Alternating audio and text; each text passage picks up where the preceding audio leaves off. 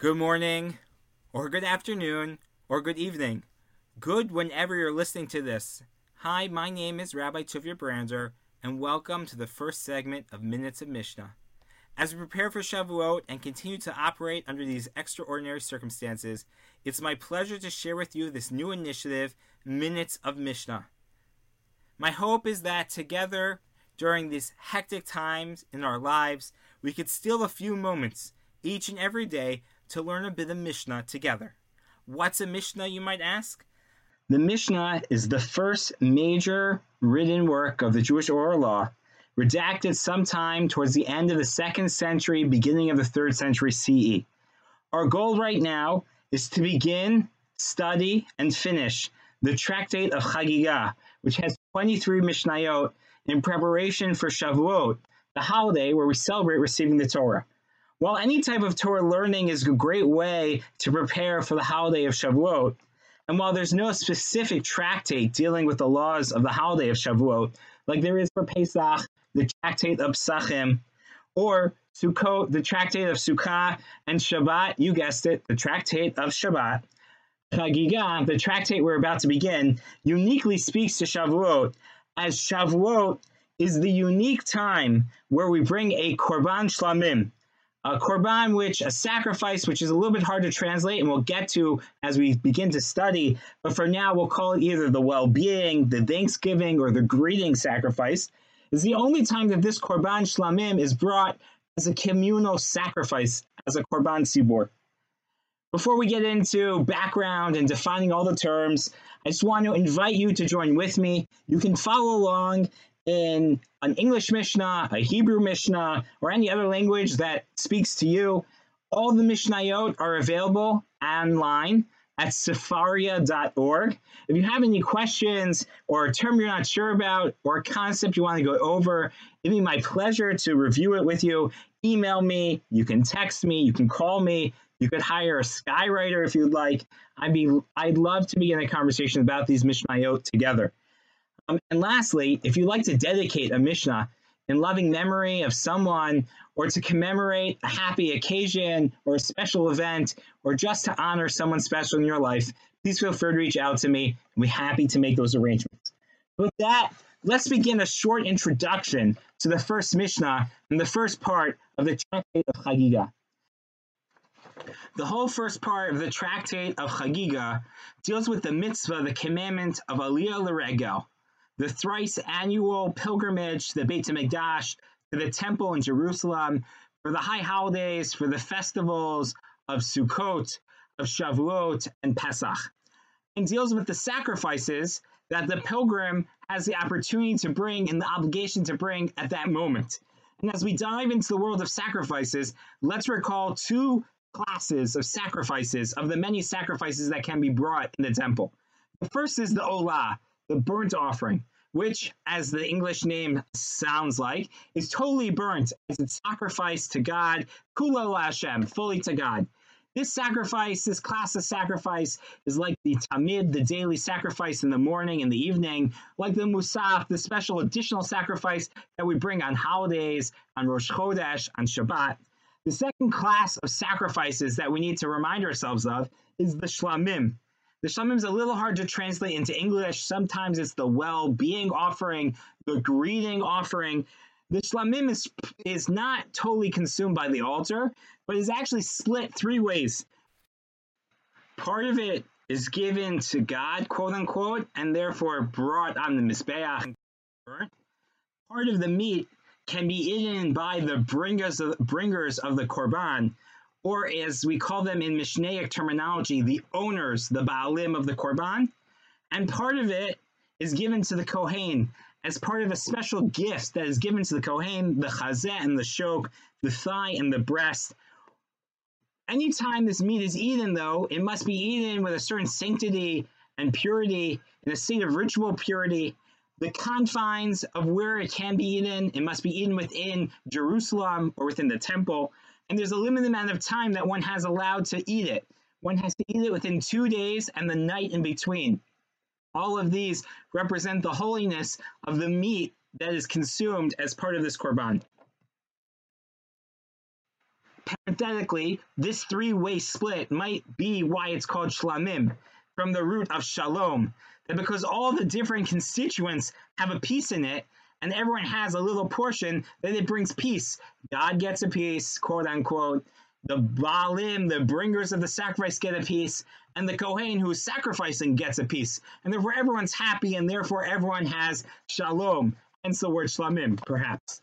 Now, when we talk about the sacrifices that one brings when they come to the Beit HaMikdash, to the temple, to fulfill the Aliyah L'Regel opportunity, there are three potential sacrifices that one has the obligation to bring. The first is the Olah Riyah, which is the seeing Olah, that one has an opportunity to appear before God, and that one brings a Olah, which is fully burnt, to uh, mark the moment on every holiday. The second is the Shalmei Chagiga, or the slang or the shortened way of describing it, is the Chagiga offering. And that's where our tractate gets its name.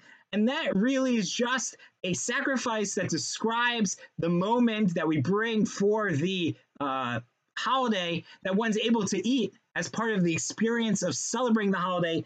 And that is where the word chag comes from. That when we call holiday chag, then it really connotes the fact that there is this korban obligation. That every time the Torah says shalosh regalim choguli bashana, three times celebrate this holiday, Chag, that really means three times bring this sacrifice for God at this moment, this shlamim, this special type of sacrifice. And the third type is shalmei simcha, another type of shlamim, which we will get to, that might be more, that is more optional uh, depending on the situation. So let's jump into the first Mishnah. Hakol chayavim b'riyah everyone is obligated when they come to do the pilgrimage for Shalosh Regalim, for the three major festivals, Pesach, Shavuot, and Sukkot, to bring this Olah Riyah, this offering, this totally burnt offering that is commemorating and establishing the moment that you have come to see and engage with God. And what's very interesting is that our Mishnah ironically begins, everyone is obligated, and then the next line is, chutz, except for a long list of people who are not obligating. Everyone is obligated to bring, except the following people. Chutz micherish, shotzev, katan, except for someone who is uh, deaf mute, someone who is shotzev, someone who is certifiably uh, uh, not not uh, not mentally competent, and a katan, and someone who is below the age of majority. The tumtum, and someone whose gender is unknown, androgynous and uh, hermaphrodite, benashim and women, avadim she'enam mishuchrarim, and slaves that have not yet been freed, vachigor, visuma, vichola, vizaken, someone who has uh, a limp, someone who is blind, someone who is ill and therefore not able to get to Jerusalem, someone who is elderly and not able to get to Jerusalem, and anyone who's not able to ascend to the Beit HaMikdash to visit for the Ola Riyah. Continues the Mishnah, Ve'ezu Katan. And what's considered a katan? What's considered someone who is below the age of majority? Now, at first glance, this is a very strange question because don't we know that the age of majority is 13 for boys and 12 for girls? Well, the Mishnah is really describing what age does a parent have the obligation to begin to train, to educate their children in this mitzvah of aliyah l'regel, of making, ascending the pilgrimage to the Beit Mikdash. L'rchov al Teifav Shal Aviv Vilalo Yerushalayim Lahar Bayit Divrei Beit. Beit Shammai describes that anyone, any child who is not even able to ride on the shoulders of his father and to ascend to Jerusalem, Har Bayit, the Temple Mount, anyone below that age who isn't able to do that minimal amount, that child is not even included in the special mitzvah of beginning to educate, of chinuch, of educating them in this mitzvah. Ubeit Hillel Omrim, and Beit Hillel describes, house of Hillel, Kosh Enu Yachol Lechos Biyado Shel Aviv, a little bit of a higher requirement. Anyone who's not able, any child who's not able to hold his father's hand, Bilalo Mirushalayim Laharabayit, and to enter from Jerusalem to Harabayit, to ascend from the lower city of David up to the Temple Mount, up to the temple itself.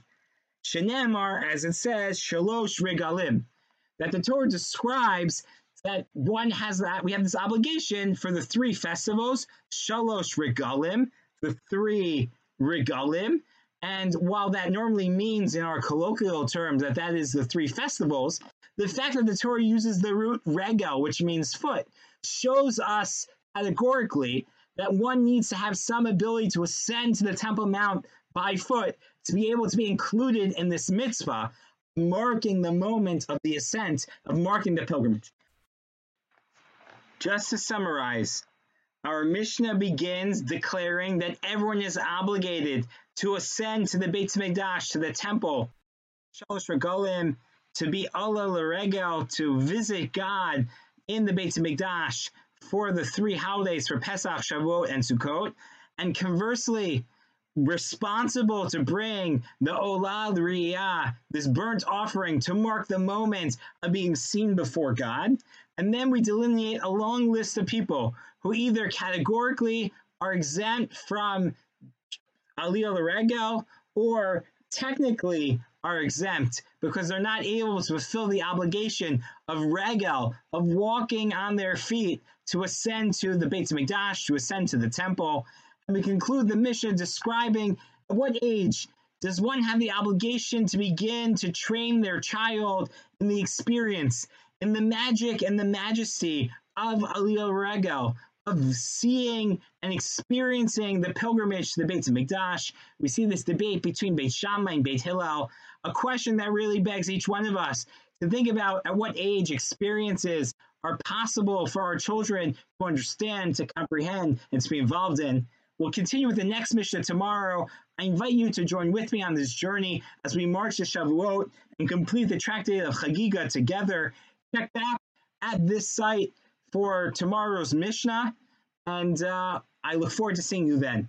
Have a great whatever, whenever you're listening to this.